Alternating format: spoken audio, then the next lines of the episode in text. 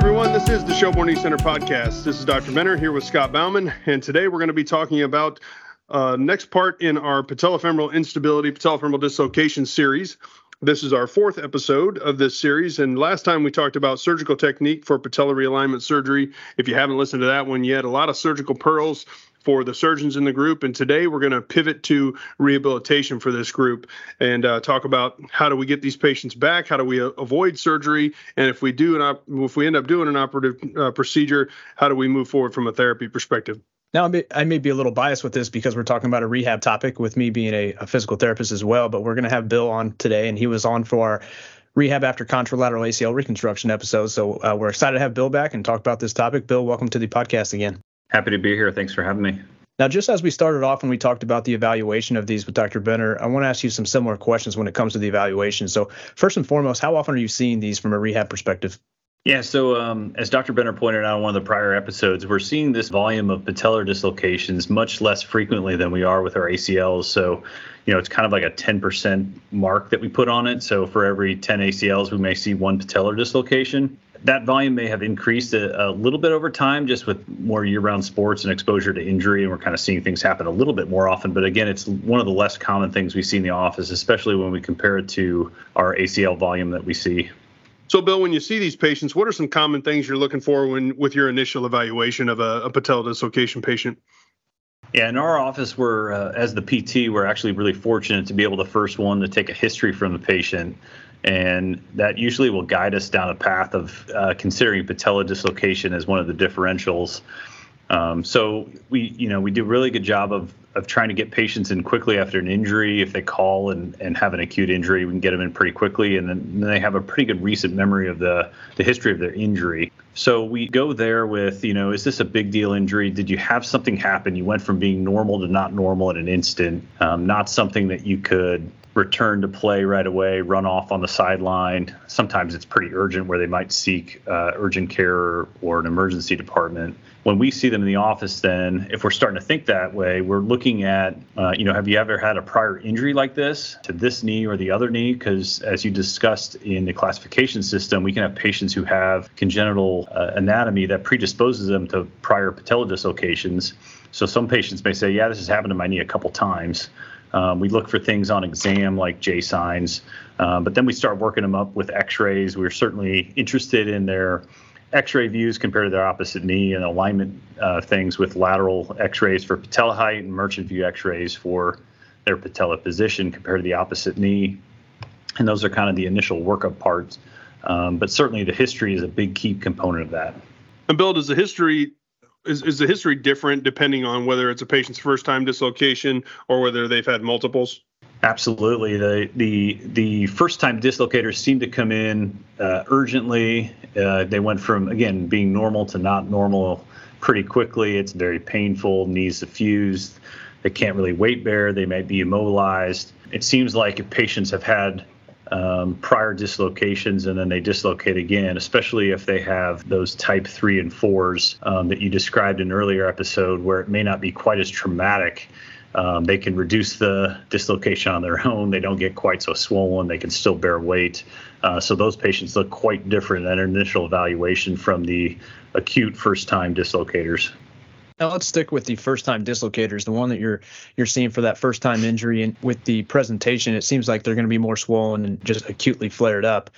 What type of rehab uh, exercises and things are you looking to to address in that acute time period? Really, we we try to address things with any of our acute knee injuries. I mean, if they arrive with weight bearing restrictions or they're not putting weight under the leg, if they're immobilized, they're on crutches, the knee has a big effusion from a recent injury, they're definitely going to have stiffness, they have apprehension of movement. So we kind of address those things pretty consistently, whether it's an ACL tear, a patella dislocation, any of those kind of uh, MCL uh, injury, isolated MCL injuries, those big three that we talk about. Um, we work on an effusion, we work on extension first.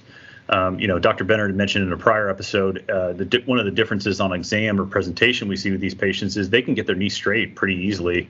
Um, so when I bring a patient back and take a history on them and get them on a treatment table, and we're trying to start to examine their knee, if they can lay have their knee lay flat, or if we can get them into into any kind of past straight extension, I'm already starting to think more patellar dislocation than ACL. So from a rehab standpoint, Scott, to answer your question, you know, we're we're working a little bit more on leg control and effusion to help their flexion versus with like an ACL, we're working on extension to get the ACL stump out of the way, get it to the point where they can actually get their knee to go straight. On these uh, patients with patella dislocations, they just don't have that problem. It's it's really uncommon to see somebody who can't straighten their knee with just an isolated patella dislocation. Now, sticking with these first time dislocators, and your plan is non operative treatment. So you get these from the docs and, and they're deeming it as an, at a non operative case and they're not uh, discussing surgery at this time. When you're progressing them with the range of motion, their leg control, what does that timeline look like when you're progressing them from that acute time period to more of the intermediate and late stage rehab? It can be a couple weeks, just like any acute traumatic injury. You know, you, the body really ramps up the inflammation from the injury itself. So again, normally we we try to get these patients into the clinic. We have you know see them as quickly as possible. So we may see them within a couple days of their injury itself, and then it may be two weeks before we see them back. So during that time, again, effusion control, leg control, gait training, not really working a whole lot on um, an extension, not really working a whole lot on on flexion or leg strength or anything like that. So in the acute phase, it's really just can we get them back to kind of normal looking with with gait and uh, calm the effusion down that they created, and that should really restore a lot of range of motion, just make them feel more comfortable. Especially if this is going to be a non-operative case, or we're going to make a run at non-operative care for the time being. You know, those are the early goals that we have for these patients. Now let's assume this patient is an athlete and wants to get back to some type of sporting activity. What does that look like for you when you when you're hitting that late stage in the rehab process? What is your criteria for getting these patients back to sport? What does that timeline from injury look like? And is there anything specific to this population with patellar dislocations that you look out for when it comes to return to sport? Yeah, so the uh, return to sport criteria again is very similar to our, our return to sport criteria for any injury or any surgery. You know, there's there's safety concerns of can I hurt myself again in the same way I hurt myself before? And then there's performance concerns of, well, if I can play, am I going to be as good as I was before? So, you know, we always follow uh, a knee symmetry model for range of motion, no effusion, good leg control, normal gait, equal quad strength. You know, we use a 10% side to side with isokinetic testing in our office, isometric testing, or any kind of hop testing that we might do. If they can achieve those things, uh, then we really start to transition them back to practice first, you know, solo isolation drills for whatever their sport is before moving them to competitive practice and then eventually to scrimmage type scenarios and then and then games. And then we have to, you know, we have to watch the scheduling of return to sport with the patients so that if they practice or play on a Monday, how do they feel and look on a on a Tuesday? So it might be a reduced schedule of every other day, every third day, those kind of things. But really, if we're going non-operative care and they've achieved normal range of motion, no effusion, normal strength, uh, we let them progress back to sport pretty, you know, as quickly as their knee allows them to to get back to that level of intensity and frequency. What's that timeline look like, Bill, from the time they come and see us, if we see them within a couple of days of injury to return to full sports? Yeah, if these patients are non-operative, where, where there's not an indication to do any surgery on them, it's probably more like a four to six week time frame. The first couple weeks is going to be just getting that effusion down, getting the motion back, getting them walking normally. That usually takes a couple weeks. And then if we see them pretty quickly, we you know they don't lose a lot of strength because we you know we don't we don't restrict their weight bearing, we don't brace them. You know there's not there's not a big period of atrophy or disuse that they're going to go through. So the recovery time for that patient you know, can be as quick as four weeks. You know, four to six weeks is probably pretty typical for that. So let's move on to those patients who do end up having surgery. We talked in the last episode about what the different options are. It could be as simple as a scope for loose body removal, something like that uh, all the way up to uh, tibial tubercle osteotomy, realignment, all those. And we kind of talked about those individually last week. Medial side, retinacular imbrication and lateral retinacular release uh, as a soft tissue proximal operation. And then for people that have predisposing anatomy, coupling that with tibial tubercle osteotomy with either distalization or medialization or both. So talk about the early postoperative time period for each of those and how you can compare and contrast them. Yeah, so the uh, soft tissue only uh, repairs, so that would be the medial imbrication, lateral release, where there's no osteotomies performed, there's no bone procedure involved. Um, those patients do really well pretty quickly. I've almost gotten to the point now where we're kind of treating them like they had an arthroscopy only. I mean, we can really progress them based on as, as quickly as they're allowed to progress. So they're immobilized for a period of time. We have our patients spend the night in the surgery center to get some benefits of uh, what we can do there. They go home, keep their leg elevated for the first week. Uh, these are for all all three of the uh, surgeries that we can do. Um, put them in a CPM machine, keep them keep a cryo cuff on their knee, work on leg control, work on flexion. But the soft tissue only repairs really can progress as quickly as they're able. So they they're immobilized um, when they're walking for the first week, but those are the group that really get out of the immobilizer pretty quickly. So it might even be at you know after that first visit or at that first visit a week after surgery we're working on gait training without the immobilizer on if they have leg control difficulties we'll keep them in the immobilizer a little bit longer but on average the soft tissue uh, medial imbrication lateral release surgery patients will recover and get out of the immobilizer within the first two weeks uh, then it's just a matter of getting the effusion to, to resolve enough where they can have a full uh, full flexion in their knee and then it's on to strength training. So again, I kind of treat those patients like a like a, rehabbing a scope where there's not really anything that's holding us back from letting them get better, uh, letting them get better as quickly as they're able. Um, so we kind of put them through that process. And again, even with that surgery, it's almost the same time frame for those non-operative patients where it can be four to six weeks. I know that sounds sounds pretty quick, but I've had patients if we see them pretty quickly, they have surgery, they don't atrophy much, they can get normal range of motion and be be testing with good strength even six weeks after a, a soft tissue realignment.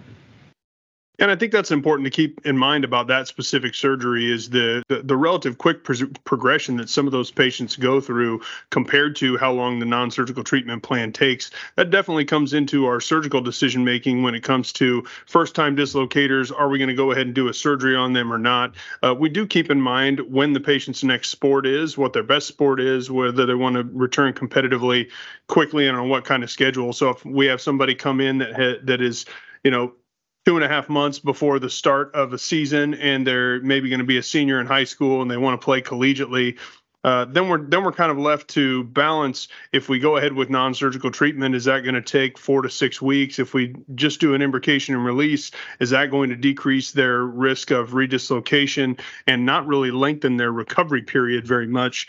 And uh, I think that's a real, uh, you know, this is getting back into the surgical technique thing, but I think that's a real pearl that that that really separates that from MPFL reconstruction, for example. I think MPFL reconstruction, we don't really do that, but for people that do, I think the people the the patients who'd be most appropriate for that would be the same kind of patients that we do the medial imbrication lateral release on the people that don't have predisposing anatomy and you just want to re- reestablish connection to those medial soft tissues to tether the patella to keep it from going out. With medial with, with mpfl reconstruction that's going to be the end of their season if they only have a couple months left before uh, before their their last season you know starts. So i think that's an important thing to keep in mind as it relates to to uh, competitive athletes and uh, what their return to sport timeline is going to be like. Sticking with the timeline conversation, let's move to the more bony procedures. We're talking about the Trillats and distalizations now. And to go back to, to, the surgical technique episode, this is the one where a patient would need to medialize the tibial tubercle, which would be a Trillat. And then if it, the patient was showing to have a higher than normal patella or patella alta, we would distalize those patients. So, Bill, can you speak to that timeline? You've talked about as quickly as four to six weeks for the soft tissue medial imbrication and lateral release procedure. But what about when you start doing the bony procedures and, and, start moving the tubercle? How does that change your timeline, not only in the acute and intermediate phase, but also when it comes to return to sport? Yeah, these patients definitely take longer, uh, mostly because we have to kind of respect some of the healing of the of the the osteotomy that was performed. I would say that the Trillats uh, we feel more comfortable with getting them moving a little bit more quickly. Um, I know, Dr. Benner, you described that surgical technique um, on the last episode, and you know, Dr. Shelbourne has described it's almost like you're pivoting the tubercle as opposed to completely detaching it, and like we do with the distalization. So um, we've been able to move those patients a little bit quicker. We don't really limit their flexion in the first week like we do the distalizations. And so we, we do a lot more two tolerance exercise for flexion on the on the Elmslie-Trillat procedures. Um, we feel comfortable with the fixation that, that you guys perform when you do the surgery, and they can get out of the immobilizer as soon as they have good enough quad control that they don't feel like their knee's going to give out and buckle from underneath them. So we, in the early phase, Scott, we, we continue the same routine for all three of these that first week. The Trillat patients will uh, restore uh, flexion that's better earlier than the distalizations. Um, they can they have uh, typically have better leg control where they can fire their quad, do a straight leg raise. We get them to the point where they can lift their leg without a lag, or you know, ideally we want them to do an active heel lift where they can fire their quad, pop their heel up off a treatment table, and that's our criteria really for uh, starting to evaluate if they can wean out the immobilizer. The distalizations, um, where the piece is completely cut free, moved, placed, and fixed with the hardware we're, as Dr. Benner described again on, our, on one of our prior episodes, we do limit their flexion uh, in the early recovery period just because it, it, takes a little bit more to heal that that osteotomy and, and, heal that bony piece in place. So we have to slow down the flexion. We don't let them go to tolerance. It's more like a 90 degree limit the first week in our CPM, and then we can progressively increase their bending on the on the subsequent weeks so the Trillat patients might be in an immobilizer for two, three weeks. These patients might be in an immobilizer for three, four weeks. Uh, the other benefit of, of how our clinic operates is we, we're getting x-rays on these patients pretty routinely in the early recovery period. So we'll get x-rays at one week, we'll get x-rays at two weeks, we'll get x-rays at a month, we'll get x-rays at two months. And you know, even before I might see that patient for a therapy visit, I'm getting x-rays, I'm meeting with Dr. Benner and Dr. Shelbourne, reviewing the healing of the osteotomy or of the uh, of, you know over the with the distalization or the Trillat procedure. And we're evaluating how that how that approximated bone is healing. And that helps give us some guidance on you know we, we need to slow things down still. We're not happy with how the healing looks on x-ray. Or if we feel pretty comfortable with the fixation and the healing where we can start to let the patient do more Speaking of doing more with these patients, let's talk about the intermediate stages of rehab. So now we've gotten these patients where they're out of their initial range of motion restriction period. They've gotten out of the knee immobilizer where they're walking without any kind of assisted device or any restriction on their range of motion. Uh, what becomes the focus at that point? Yeah, once we're past the, the, the stage of concern for healing, then we can really uh, progress them on flexion specific exercises. As we've mentioned before on an initial examination, these patients don't really have trouble with extension. So, you know, that's sort of a, a maintenance exercise during the post op uh, early and, and intermediate period. But the flexion is really the focus of kind of that early intermediate stage. Um, once the knee has normal range of motion, then we're putting them on our isokinetic machine. We're testing their leg strength, and we're giving them a progression of single leg strengthening with the goal of getting that involved side, the surgery side, within 10% of the opposite side. So, you know, those are kind of the intermediate goals: is return the knee to normal, equal to the other side. This is pre-return to sports or pre-return to sport activity. Would that's what I would call more of the kind of the late phase. Now, as you move into that late phase, and, and I know you mentioned about re- returning patients to sport and what that criteria look like, staying with the timing, how would you answer the question of return to sport time for the patients that are undergoing each of the three surgeries, whether it be the soft tissue medial imbrication lateral release, the Trillat, and then lastly the most invasive distalization? What, what's that look like in terms of months? Yeah, the the uh, soft tissue only procedure. I'm I'm writing goals to try to get them back to where they can participate in sports or, or be normal enough to participate in sports maybe by six, eight weeks after surgery.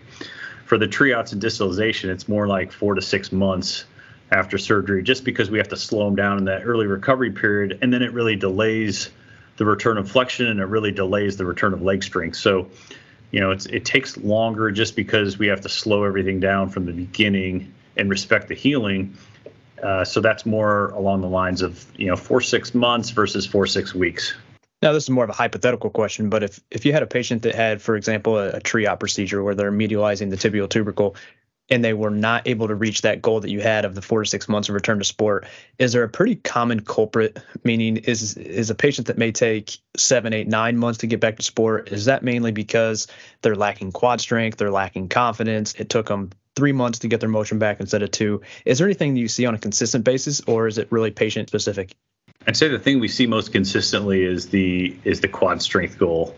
Um, we do a really good job of of trying to not slow down range of motion. I mean, I think we're pretty aggressive, as Dr. Benner described, with his fixation technique that he uses for these when he does surgery. So we're not put in a corner where we can't work on motion for so long that it's a, a super difficult thing to get back. I mean, that's a, that's a tremendous benefit um, to work with surgeons who allow us to work on range of motion so aggressively. So I don't normally see a slowdown coming from a loss of motion. It's really more from the return of the quad strength. Now, I'm glad you mentioned the surgery piece. So this question is really for both of you guys. In the previous episodes, Dr. Benner, you had mentioned that over the past five or 10 years, you feel like the fixation, especially with the distalization, has been improved and you're getting better fixation. So the question would be based on that, would you anticipate seeing patients get back faster because of that or would you see patients you know maybe go a little bit faster in the early going because of that that better fixation or is that just to prevent re-injury can you both speak to what that fixation looks like and how that may affect rehab yeah, early on in Dr. Shelbourne's experience, I think he was doing uh, one screw for tibial tubercle osteotomies, and that's what he did back in his fellowship in the early 80s. Uh, and then he started having some trouble with healing at the distal part of the osteotomy. So then he went to two screws, and I think that's the, what a lot of people use for fixation. People are really hesitant to put a plate on the front of the tibial tubercle because they worry about hardware prominence, and spe- especially in uh, in thinner athletes because there's not much soft tissue over the tibial tubercle anteriorly, and I don't particularly want to put it there either. However, I don't find that to be as big of an issue as people might think it is. Um, so I follow Dr. Shelbourne's lead on using uh, a one-third tubular plate plate on the anterior portion of the tibial tubercle in medializations and Trillats, and then using a T plate from a small frag fracture repair set uh, for distalizations. For me, I also then I was always using just position screws, just putting the screws in place without really getting as good a compression. I was just kind of holding it down with my hand and then putting screws in.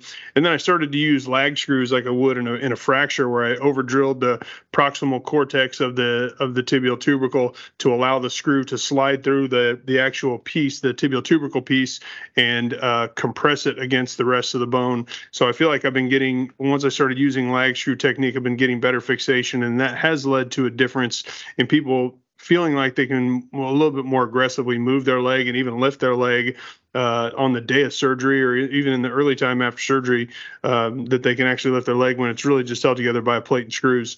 I also make a you know some of this is because I do arthroplasty surgery as well. Um, in arthroplasty surgery, when we're talking about increasing exposure but doing tibial tubercle osteotomies. One of the important technical notes is to use a longer and a little bit thicker osteotomy. So I use an osteotomy that's about a centimeter thick and is about six centimeters long. It's a pretty big osteotomy.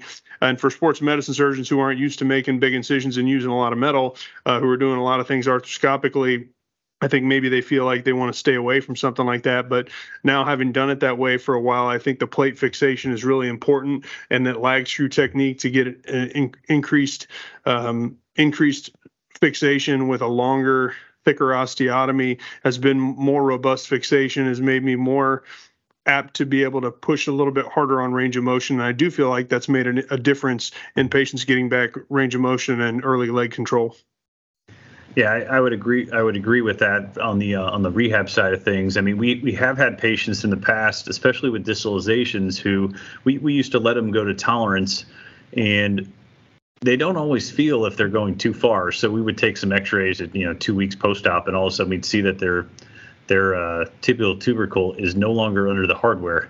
They they pulled the tubercle uh, out from underneath, and they didn't even know when that happened. So that's that's caused us to kind of slow those those patients down a little bit further. But then I think the change in fixation that Dr. Benner's brought to the table has really allowed us to to feel comfortable with what we're doing on the rehab side and not have to immobilize these patients. So, Bill, in a more general sense, what would you say the biggest difference is when it comes to the rehab process for those three surgeries that can be performed, including the soft tissue realignment of the medial the Trillat, the distalization? Yeah, the biggest difference is is timing.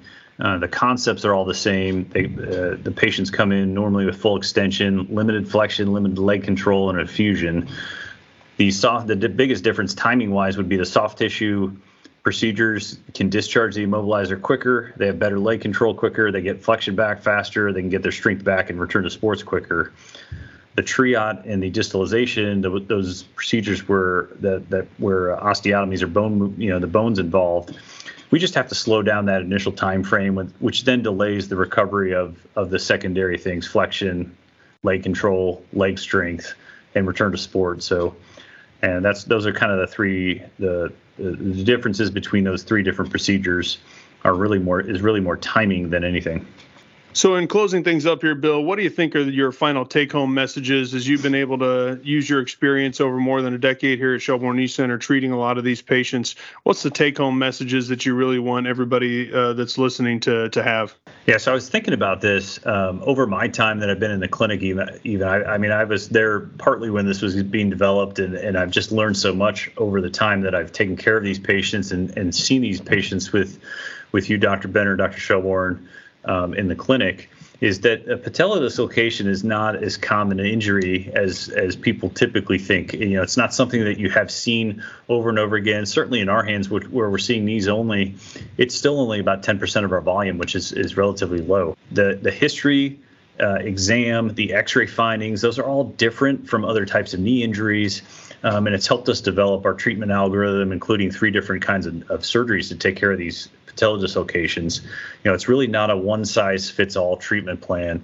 And I think that's that's the take home message is, you know, indications for non-operative treatment and then if it's surgical treatment determining which which uh, of those three surgeries that we that we have uh, uh, developed uh, to take care of that patient's problem specifically and the implication that that has on their rehabilitation so it really turns into a much more customized way to take care of that patient's specific patella patella dislocation, and it's definitely not a one size fits all you know, with that customization approach, I think it, it just highlights how important it is to have a good relationship between the surgeon and the physical therapy staff. I would feel very, very uncomfortable doing any of these surgeries and then sending them to an outside therapist that I didn't know and not having a great open line of communication. These patients, we have a lot more contact with our therapy staff, even in office that we see every day, uh, than than ACLs even or than other than other types of uh, you know scopes and things that we do pretty often. You know a lot of those things are, are pretty standard and straightforward and there there is more of a one size fits all approach when it comes to ACL rehabilitation and scope rehabilitation as opposed to the patellofemoral dislocations. Like I said everyone's a little bit different. Everyone needs to be able to understand the theory behind why we did one surgery versus another how far we can push them based on what we found in surgery um, how far we can progress them based on whether or not they're tolerating it. Sometimes I'll tell tell you know you all to only move them to 70 or 80 degrees because that's what we got in in clinic and or excuse me in the operating room. And then you'll come back and say hey they're getting to they're getting to 70 or 80 easy. They don't feel like they're having any tension on that on that um, fixation at all. Their x-ray looks good. Can i push them another 10 10 15 degrees? And the answer is usually yes. But we don't if we don't have that back and forth communication that open open contact uh, I, w- I think it would be much more difficult to take care of this population in particular yeah, and I, I, I, can echo that from my side. If I'm if I'm seeing patients from a doctor who did or a surgeon who did a patellar alignment, and I have no background on that on that surgery, that patient, their X-rays, the guidelines, it would be incredibly difficult to to confidently take care of that patient postoperatively. So I agree with you 100% on the on the collaborative effort on taking care of these patients, not only from the beginning, but the postoperative X-rays, knowing what you got in surgery, you knowing what we're doing with them in, in therapy. Uh, I think it's really the best way to go. Excellent. So, Bill, just uh, thank you again for coming on here. I know this is the second time we've had you, and, and uh, you did excellent the first time, and I think everybody got a, a good insight into the rehab after ACL reconstruction for that one. So, I think this one's going to be the same case. So, I appreciate you being on here again. Yeah, thanks so much for having me, and I look forward to next time. Hit us up on our social media if you'd like to keep in touch with us on Twitter and Instagram. You can find us at the SKC Podcast. We have a Facebook and YouTube, uh, Facebook page and a YouTube channel as well. Or you can email us at the SKC Podcast at gmail.com. You can find the Shelbourne Knee Center podcast wherever you get your podcasts on all major podcast networks. Also, if you'd leave us a comment and or a review, we would appreciate that as well for others that come behind you. Thanks for listening to today's episode, and we'll see you again next week.